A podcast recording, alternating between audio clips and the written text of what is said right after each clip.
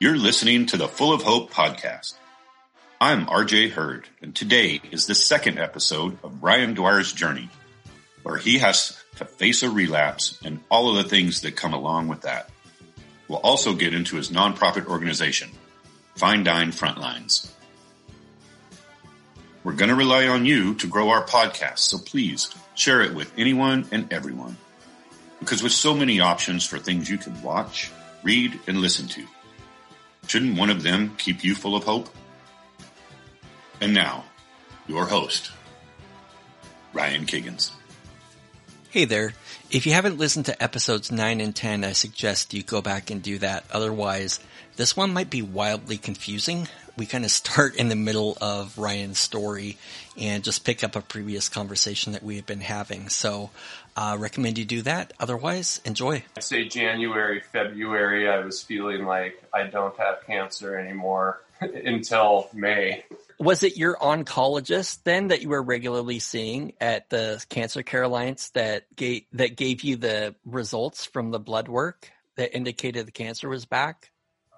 Uh, no. Well, it was uh, it was uh, someone who helps head up the nursing team that um, uh, was like my point of contact for the doctor for for everything. And she called at like six or six thirty on Violet's birthday, and um, I just remember answering the phone, and I just said, "Son," I, well, her name, and she said, "Yeah," and I said, "There's no way."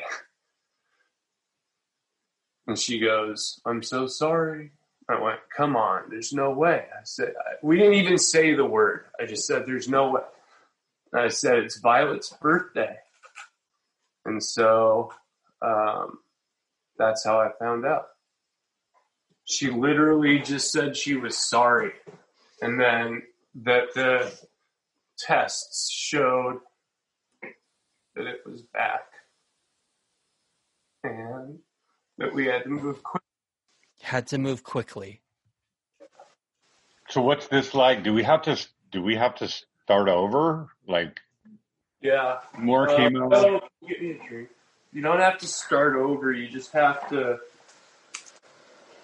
You, you like, you just like pick up when he was talking about like consolidation rounds and all that. You you pick up, well, I picked up two more rounds of chemo, so I've done one. I've got another one coming my way.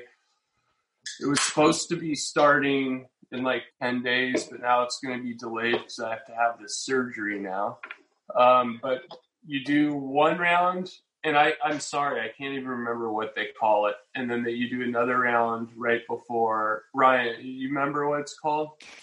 Yeah, it is. I... I... I can't remember the terminology either, but for me, there was like, there were rounds of chemotherapy, and then there was what they called total body irradiation, T B I. Yeah. Have you gone, have you started any of that yet? Okay. I'm not going to do, I, at this point, I'm, so at this point, um, I've just got one more round of chemo, and, and then that bleeds directly into the transfusion. So I'll, oh, okay. Start my eight days of chemo at U W, and then day nine will be day zero. Wow. Okay. So I hate to get procedural, because this is obviously like that. This is, you know, there's a lot of emotion that goes into all this, but just to kind of um, school people procedurally, after they discovered you were in relapse, right? The cancer was back. And we have to move quickly. For you, it sounds like they determined the moving quickly, the plan of attack is because you relapsed so quickly, they they want to jump to a transplant, that it, which gives you the best shot, right? Right, and because I'm I'm quote unquote young and I'm in good I'm in good shape, they say that, yeah. uh, that. If I don't do it now, it's most likely just going to come back again. Then I'm playing with the success of the transplant the older I get. Yeah. Four year, I could have had it for four years because that's how long it had been, like three or four years since I saw a doctor. So I could have had it for three or four years before I even knew that I had it. So like, you know, just thinking about it that way moving forward too is like, you, if if you don't fix it now and you aren't, and now obviously I'm big on checkups and stuff like that, but if it weren't for the pneumonia, I don't know that I would have found out up until this point that I had leukemia. I mean, I must have, because it was so high, there would have been effects very soon, but... Yeah, I mean, you weren't experiencing other symptoms, right? Like you, they straight up, by the way, could have just said, oh, you've got pneumonia. Like, we got to fix that. And yeah, then it sent you home. It said that, then I wouldn't have ever known. Yeah, it's a big plug for, you know, it's something I mentioned on my episodes, which is have a doctor. As an adult, like, have a doctor and get blood work. Because I, I was the same way. Like, it had literally been maybe twelve years since I'd even seen a doctor. So I guess for folks listening, looking at things that they can do to help take control over your life, because once you start down this path, you feel a complete loss of control, right? Something that you can do is just regularly see a doctor. And I also know a lot of guys tend to just kind of ignore medical things that come up. I'm not saying you did, but um, it's something that I did. That rub some dirt on it mentality, it doesn't do us any favors. There's no shame in seeking medical attention. Let's put it that way. You have to advocate for yourself in these situations. And if something does not feel right, keep going back and try and find answers. Because with Violet, they did blood work and they found nothing. And we kept having to go back. And finally, they figured it out, but that wasn't until five appointments and a biopsy later. So. And persistency on your part, right? Right. Yeah.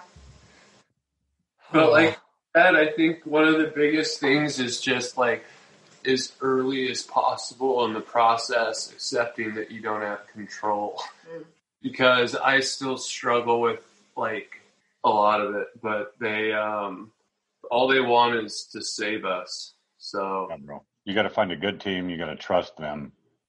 Yeah, that's right. Let them do it.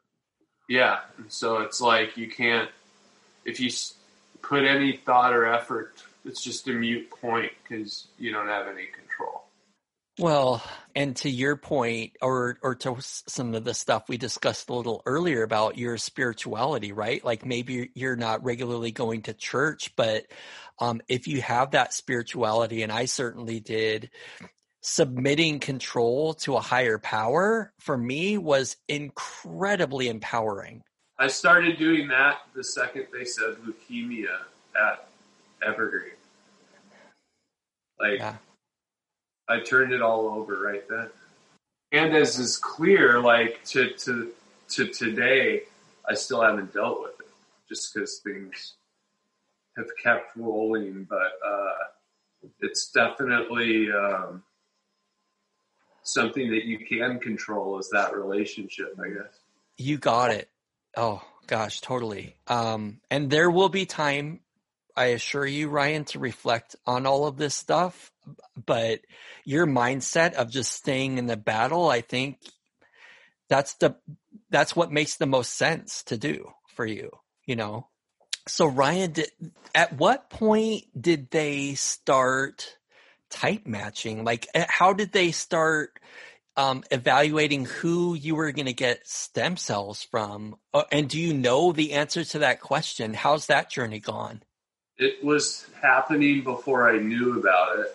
And um, when they explained to me kind of, so this all happens through a foundation called Be the Match. And Be the Match lines up the the potential donors, um, but you don't know anything about those donors. Um, I was I was under the impression that I have two donors that were ideal matches. My brother was not. Your first ideal match is your direct sibling. Can't, not any other family member. Only your direct sibling is usually the, is the ideal match. And um, so for me, I didn't know until, well, I'd say I, I probably knew about, it was after the first round of chemo that they that they were evaluating people, and some maybe a few weeks after my first round of chemo, I was I got a letter telling me that they had identified two donors. Oh, really? Okay, so had they told you that they were attempting to find somebody at that point? Um, I didn't understand what that all meant.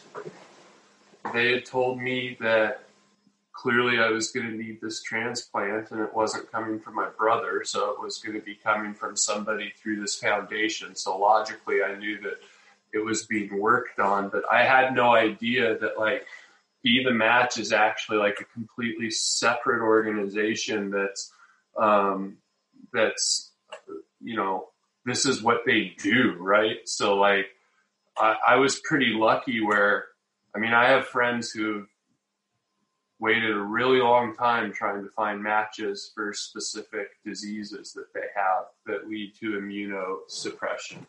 And um, I know people still dealing with it. So I was pretty lucky to early in the process know that I had these two potential matches.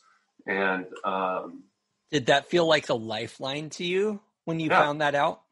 Felt like two lifelines, and thank God, because um, now it's down to one, and you don't know what happened, but I do know that the, that, that there were two, and the one we were originally planning on, it, it ended up not working. Uh, and it's funny because they say sixty-eight percent or some large percentage like that um, back out of the donors, back out when it comes time to actually do it. And Um, for a myriad of reasons, lots of reasons, COVID not helping any of it. Um, but so I was mentally prepared um, to also lose the donors. And so at this point, I've, I've lost one, and I have a, now a, like a fifty-two-year-old male in Europe, and uh, hopefully it'll be saving my life here soon. And yeah. it's a kind of match. It's a ten out of ten? Yeah. So we're pretty lucky. Oh, that's awesome. Yeah. Amazing. And so for you, you're going to be going through a little, some more chemotherapy, right? Yep. Before.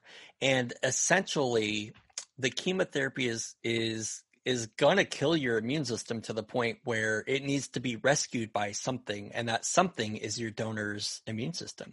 Unbelievable. Yeah. It's an amazing, oh, it's truly an amazing process. Just donor was? Yeah. Yeah. I'm actually in touch with my donor.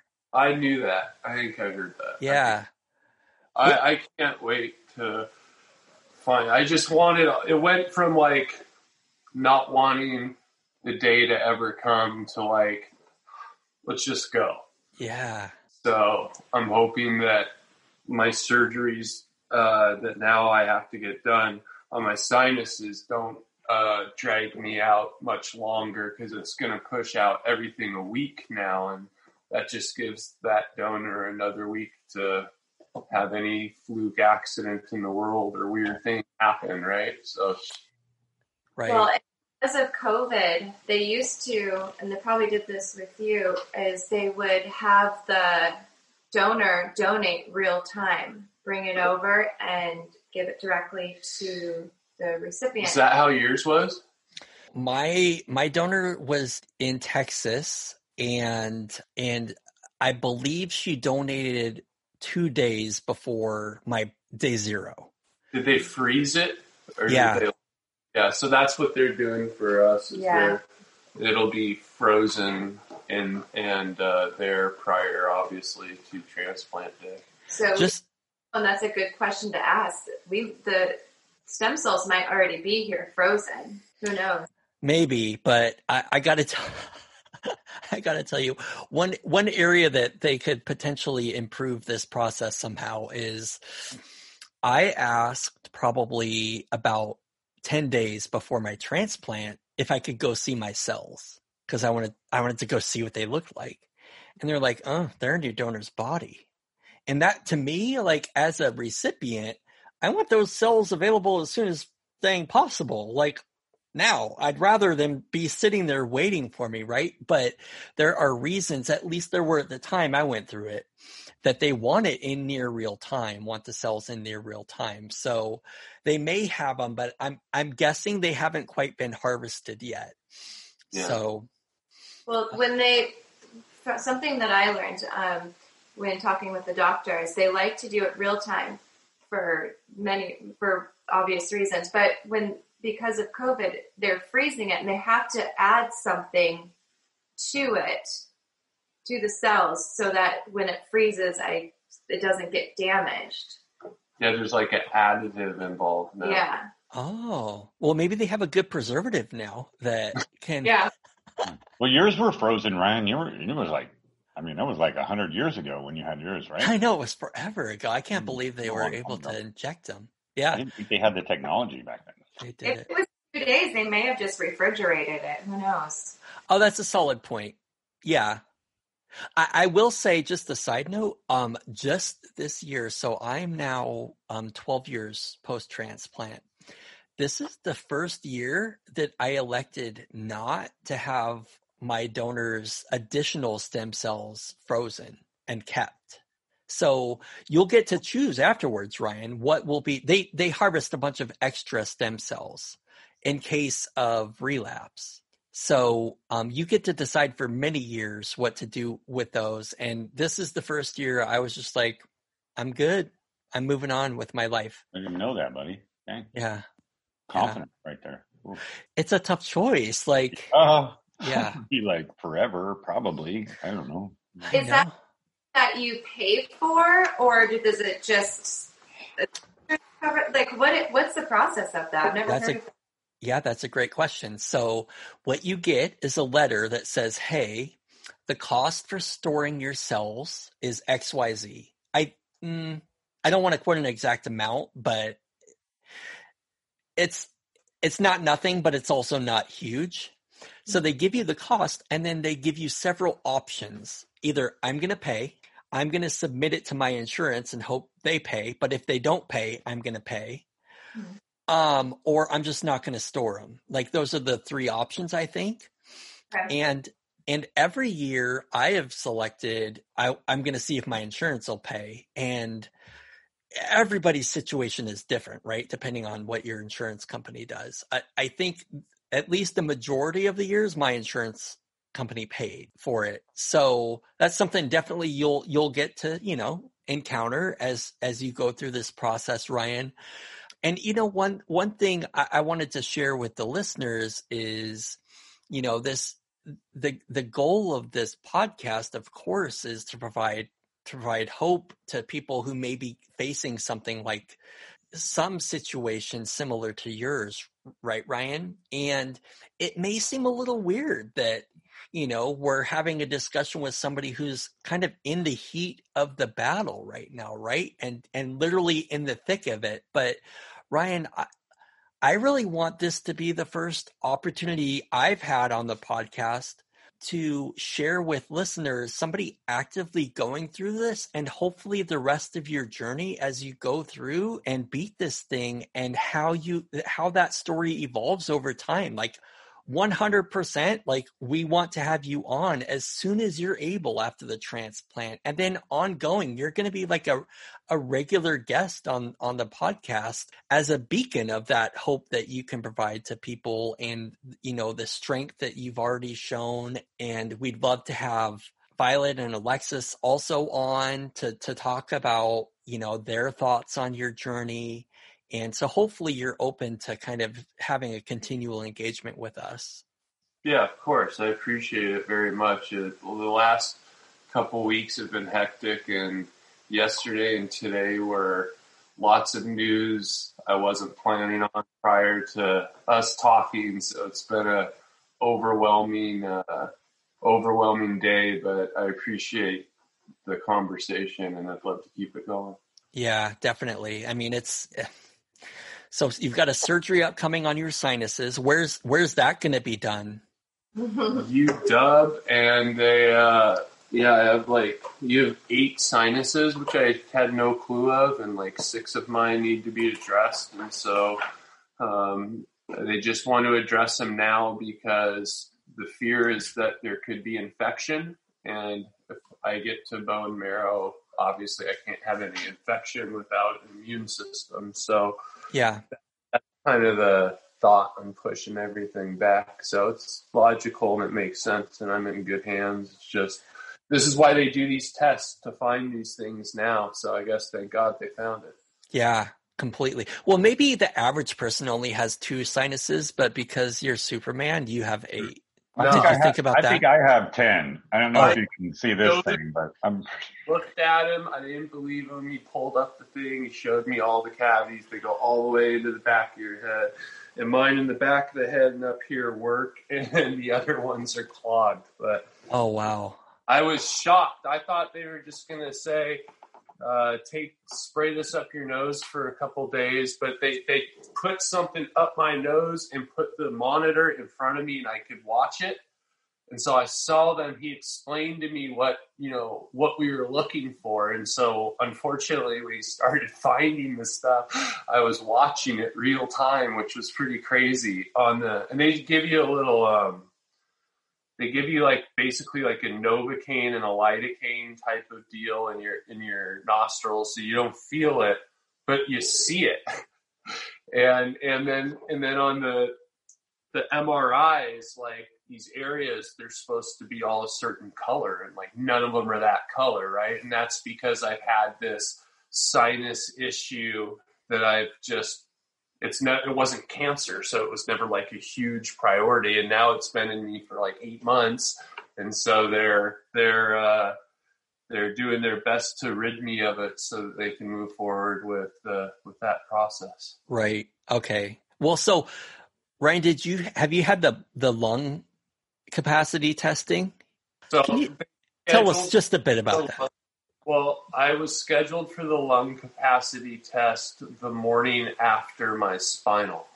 And so I was, uh, I told you that, like, when I came in, when I was on my back for four days because of that spinal procedure, um, day, day one after procedure, I had that lung test scheduled, and I w- was walking in, and the lady said, you know, I don't think you're going to be able to do this. And I said, why not? And then she opened the door and I saw it. And it's like this machine that looks, it kind of looks like it would be like armor from like an Iron Man movie or something like that. And it's in this big tube. And I like looked at it and I was like, are you going to tell me to get in that tube? She's like, yep. And I said, and then that whole thing, it's, it's like, it's like an arm that attaches to a computer and lungs, and, and, um, you need to blow and breathe in as hard as you possibly can in multiple different fashions for about an hour. So I was in no position for that day one because my head was just already in a bad spot. So when I finally got to it, I felt like I was mentally prepared going into it, and it was it was uh, it wasn't as in, it wasn't as intense as I thought it was going to be, but it was, you know, I understand why they have to do it. Well, the people that administer, I will say, the people that administer those that particular set of testing are uniquely energetic. Let's just put it that way. And why is that? I noticed that. So much. Well, so a she couple things. She's like, kid, kid, she said, everybody. Well, I've even heard this. Wants, everyone wants a picture of the machine. Everyone wants a picture of the machine. Like, and I was like, yeah, I guess I do want a picture of the machine. Thank you. So she took a picture of the machine, took pictures of me in the machine. Everything was like, okay, now we're gonna breathe, breathe, breathe, breathe, breathe, breathe, and whoo, let it out. And she was yeah. like a cheerleader or something. Yes, complete. That's a great analogy, the cheerleader. Um, that's exactly how I would describe okay. it. Like, most energetic, positive cheerleader. And, you know, people listening, don't sleep on. So I think everybody can picture or imagine or do it themselves, right? Maybe at some point, just blowing out as hard and as long as you possibly can till there's nothing left to give. But don't sleep on sucking in the same way. Like, that's a whole other level. Like, for me anyway, it was, it's weird. And, and when you start doing that inhaling aspect of it, um, it's turned off. So it's a block. there's nothing you can breathe in. So when they tell you to start breathing, um, I'm holding my hand up to my face right now, but you go to inhale and you can't, it's your mouth's, there's no airflow. And then like a second later, it kicks in and then it goes. And that is really bizarre because that's almost like you're being waterboarded or something. Yeah.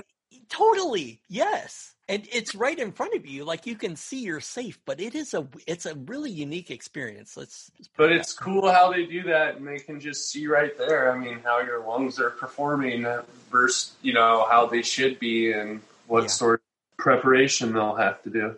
Ryan, are you a competitive guy? Yeah. Okay. So did you have this thing with all of these tests? This is probably just my weird competitiveness, but on all these tests that you go through to basically baseline all of your organs, do you know how badly I wanted all of my organs to be like above average or like way above average? Yeah, but that's not competitive. That's just common sense. You wanted to, I mean, my gosh, I'm in the, I'm in the same boat, especially like that test that we just talked about. Like I was, you know, thinking about all the things I should have done differently and, in my past life going into that lung test and and and it it scared me. I mean, it really did. I mean, it scared me, but um at the end of the day, like you said, this this all this stuff, you got to do it, and I understand why, and and it it does help a lot.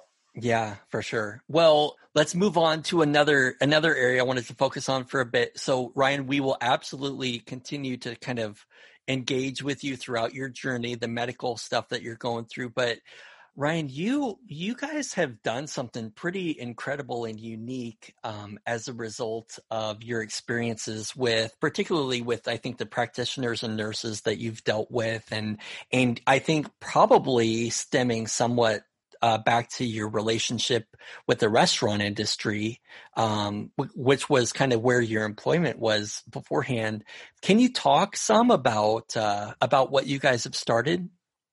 Yeah, that I can talk about. Um, we uh, started a company called Fine Dine Frontlines, and what we do is crowdsource donations from the community, and then we transplant those transplant those donations into um, restaurants that could use the extra labor, finances, business, et cetera. And then um, we have volunteers that come and pick up those products and deliver them to frontline workers in various hospitals. Uh, we've serviced fourteen hospitals in the Washington area since we started. We've served the right just about over eight thousand meals as of this coming week. We'll crack eight thousand meals, and uh, we're we're going back to to Spokane to do three drops next month, and then we're going to be in Portland, and and we're going to continue operating through my service. So it's a it's it's a cool deal because I get to watch it happen because I'm at these places. When, like, for instance, S C C A, like, I'm there when the meals get delivered usually. And so I can hear the effect that it has. And, and now that I'm getting treatment at U W again, um, the nurses and staff are coming up and they're just telling me firsthand that the difference it makes just in their weeks, knowing that they can look forward to some aspect of a, of a lunch being provided for them with everything else they've got going on. So yeah, it's, it's got some legs. I mean, it started as a, it started as my daughter and I out of the back of my car. And I guess technically I was delivering out of the back of my car on Monday. So, and I'll be doing it again on Friday. Um, But yeah, as I'm looking at it right now, we should hit, we'll be at nine thousand meals served by the end of October. So my goal was ten thousand. And so now my goal is ten thousand by the time I get through my treatment. To support the Full of Hope podcast, please go to the support the podcast page on full of hope podcast dot com. If you believe in our goal to help people through difficult situations by being able to hear the positive outcomes of those who've been through them themselves, your support will be huge to help us grow. It's just an incredible idea. Like, so not only is it a really amazing and unique way to show gratitude and thanks and appreciation to the people that are doing all the amazing work at the various hospitals that you're supporting, right? But you're providing that. So first of all, there's there's no, especially for a guy, there's no better way to show appreciation than through a good meal, right? So, yeah, so like I'd go hug them all if I could. But. Yeah. So they're getting, and it's not just, we're not just talking like a Subway sandwich type of thing, right? I mean, these are um, legit restaurants. Yeah, yeah, nothing wrong with Subway sandwiches. Where I'm actually, it's funny you say that because I'm I'm currently working on some stuff in Oregon with with that company to get food to get food up to the firefighters. Okay. Who are, oh, right on. Yeah. But now that you now I got a buddy there. All the wind in my sails, so I think we'll just let it go. But anyway, um, yeah. Anyway. The food quality um, is first. I mean, yes, this is, we wanted to help two different pe- groups here. I mean, that's the whole thing. Like we, it wasn't just, we wanted to do something nice for the nurses, but I watched all my friends and customers um, from my restaurant days lose their businesses and lose their lifetime investments and lose, you know, almost everything as far as a work flow goes. So the, the key was drilling in and helping them financially. And we knew that we could, if we could spark the community interest in getting behind the restaurant industry, um, even on a small level, if we could spark that, then the whole idea of providing not only vol- the volunteer opportunity, but um, the complimentary meals to the frontliners, like that was you're, kill- you're hitting three birds with one stone, basically. And from a volunteer standpoint, um, in the beginning, uh, we were pretty, pretty, we were much more open because it was so limited. And, and now, especially with my treatment starting, we've been lucky where uh, the Seattle rugby community stepped up, and what they basically have done is they have hundreds of athletes that would normally be taking part in community service efforts that can't be. And um, I'm uh, one of the one of the guys who runs their whole program is a close friend, and he called me up and said, "We'd love to help you handle all your deliveries, um, and it would be great for our guys to get the community um, involvement going." So it, it worked really well where I was able to step back, and now I, I worry less about all the logistics because um, we've been through it, you know, quite a few times now, and um, it's it's generally short of people. Um, like I'd love to have your daughter, Ryan, once we get this all figured out, come help do some stuff. Uh, but right now I've, we've had it in, in autopilot mode with what we know works. And we're going to stick with that through my treatment. And, yeah. and then I'm going to step back and readdress what we've accomplished prior to the treatment, where I am physically and, and what the plan is moving forward. If we end up trying to develop this into something in other markets, which there's already demand for, or if it becomes a resume builder. Uh, but I, I, either way, it'll um, it'll be pretty cool. And honestly, I think we're going to probably hit fifteen thousand by December is, is what I really think. So um, that'd be pretty cool. Oh, man. I think it's such a unique scenario where you come up with an idea, right, to show gratitude and also to support people that you've worked with that have been so affected by the lack of business, frankly, in, in Seattle, well, everywhere, right? But because of COVID. And um, so let me take just a second to take my foot out of my mouth about Subway. I love Subway. Eat. Nobody wants to eat fresher than I do. Eat fresh. But, but what I was trying to get at was the fact that while Subway is an awesome alternative that I think the average person will on a daily basis, you know, take part in and just go out and, and buy themselves a great, a great sub there. I think that you, the, the most unique aspect of what you, you've engaged in is really supporting fine dining restaurants that not everybody, it, not everybody, particularly that are working during the day, are going out and spending that kind of money and getting those quality of meals on a daily basis. Yeah, that was a that was a focus as well too, because we would see, especially when I when when I had treatment going on towards the end of my first year, and then like watching everything spark up with COVID, like they the people in there are they're bringing their lunches or they're getting them out of a machine, and that's generally, you know, what their options are. And then people, um, depending on different hospitals, a lot of them don't do it anymore. Um, you know, can bring in food for them and stuff like that. But yeah, I think that them knowing like that they don't have to worry about it. Like every Monday, the food's going to be there. And we don't, we, it's funny because we have some partnerships with, with breweries as well that are, are less food driven.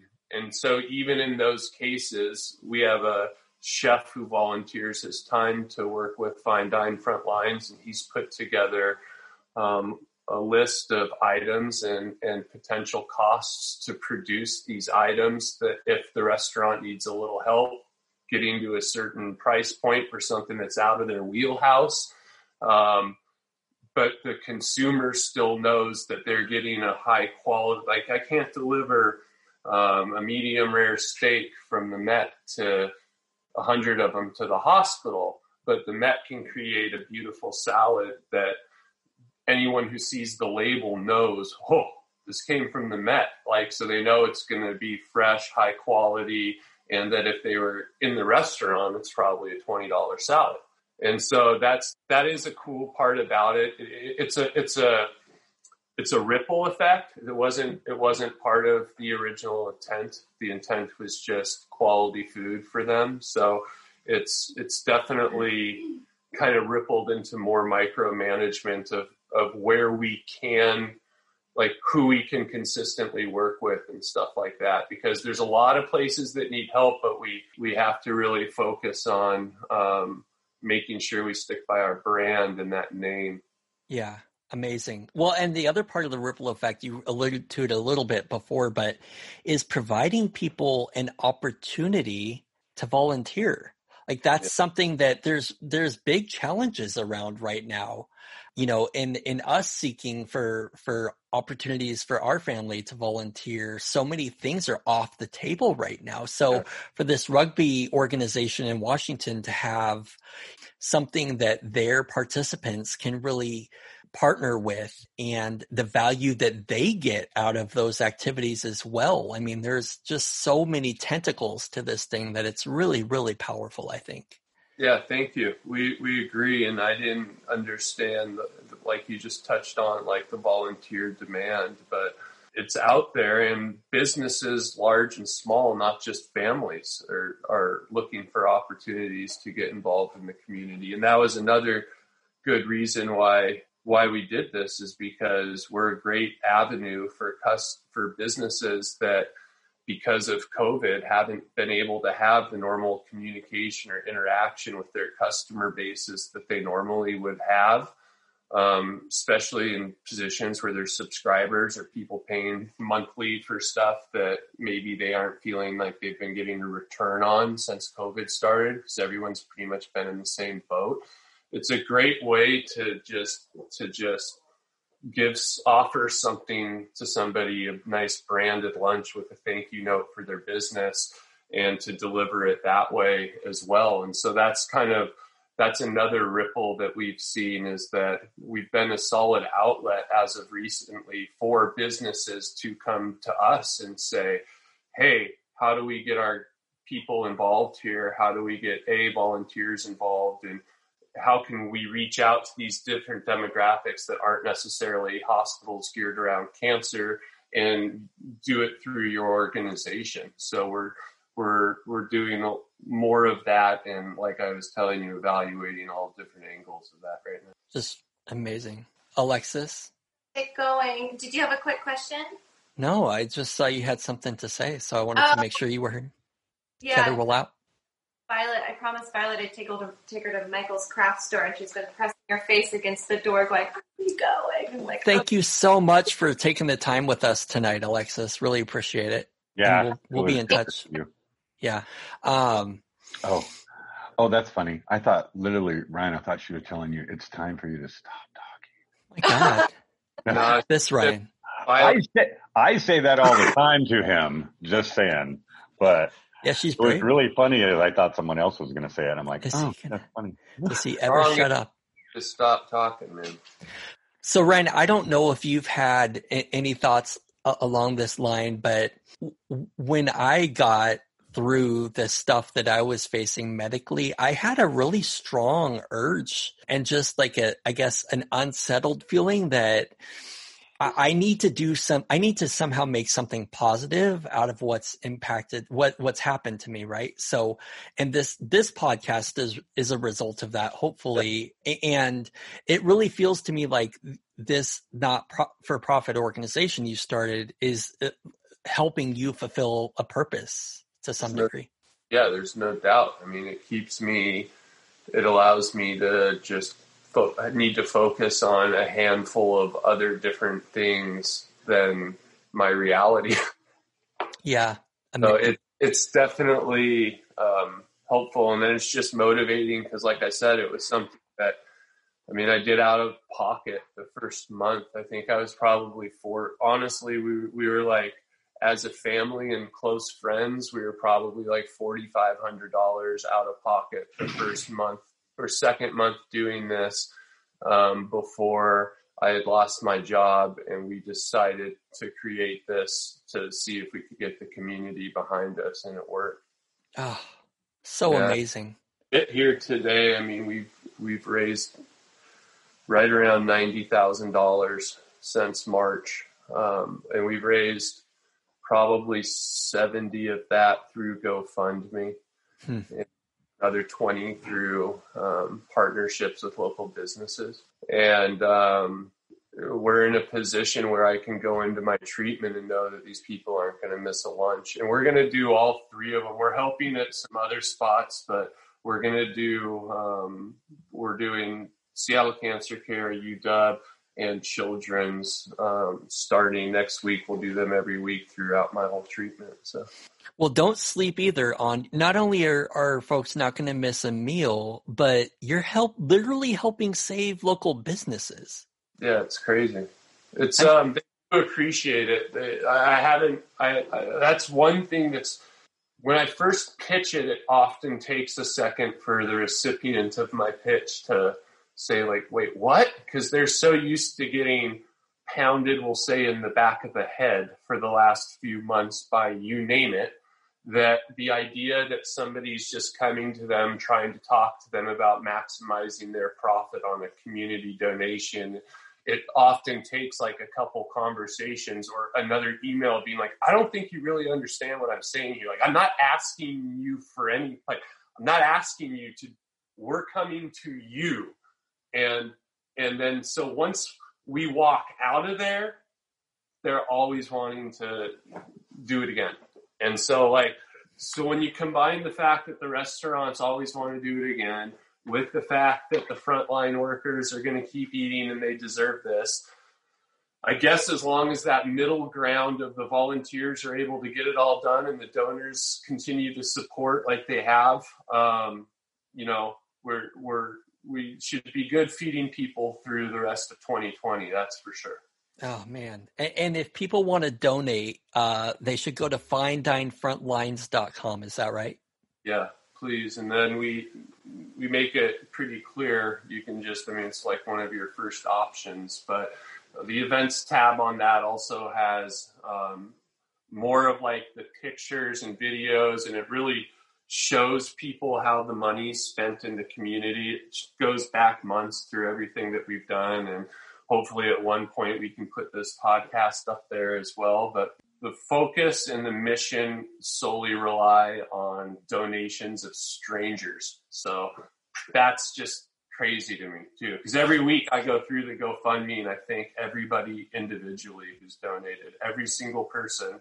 And there's been, I want to say, there's over four hundred that have donated since this started. And so every single, I don't mean copy and paste it whether it was five dollars or five thousand dollars, they got a message also saying, my door is always open if you need anything. So it's a, it's a pretty, it's a pretty cool deal.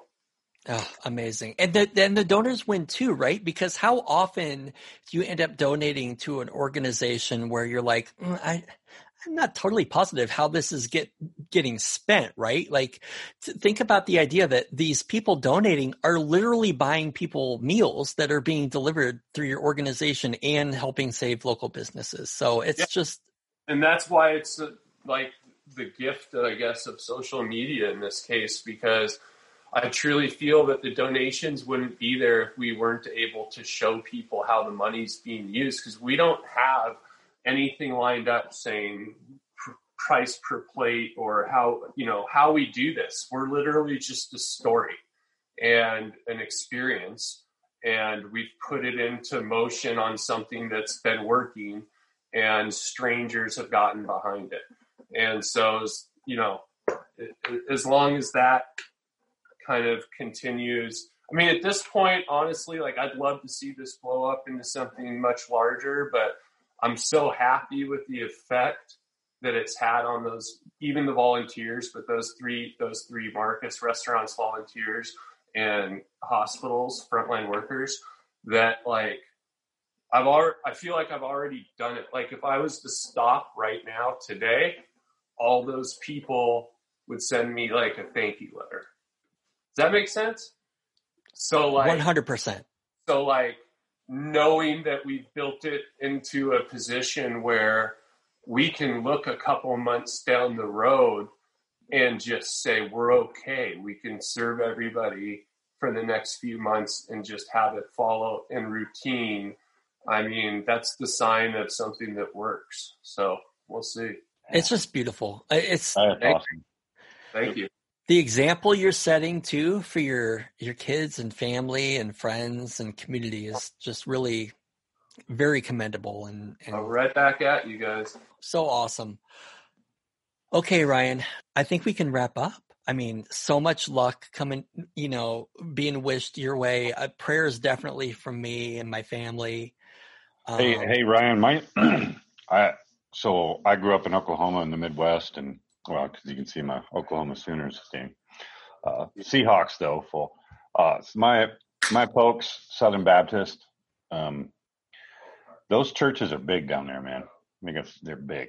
And so I've been in the habit of, I'll send my mom a, a text, and she's got about a thousand Facebook friends, and they do this prayer chain thing. So I'm just going to let you know, I'm, I'm, I'm send my mom a text when we're done, and you're You know, you're probably going to have about half of the Midwest to be praying for you. Okay? Dude, I need it. I need it. Hug coming your way as well, whether you want it or not. Right on, man.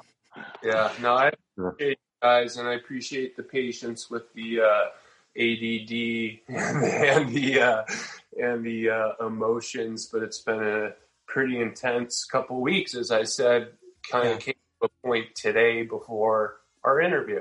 Oh, goodness. Yeah, I completely understand. And, you know, let's absolutely stay in touch. All right, Ryan, have a great night. Best, hey, best of luck to you. Yeah, all my love and thanks for letting me talk mm. your heads off. Right on, buddy. God bless. Talk to you later. Bye. Go Hawks. Go Hawks.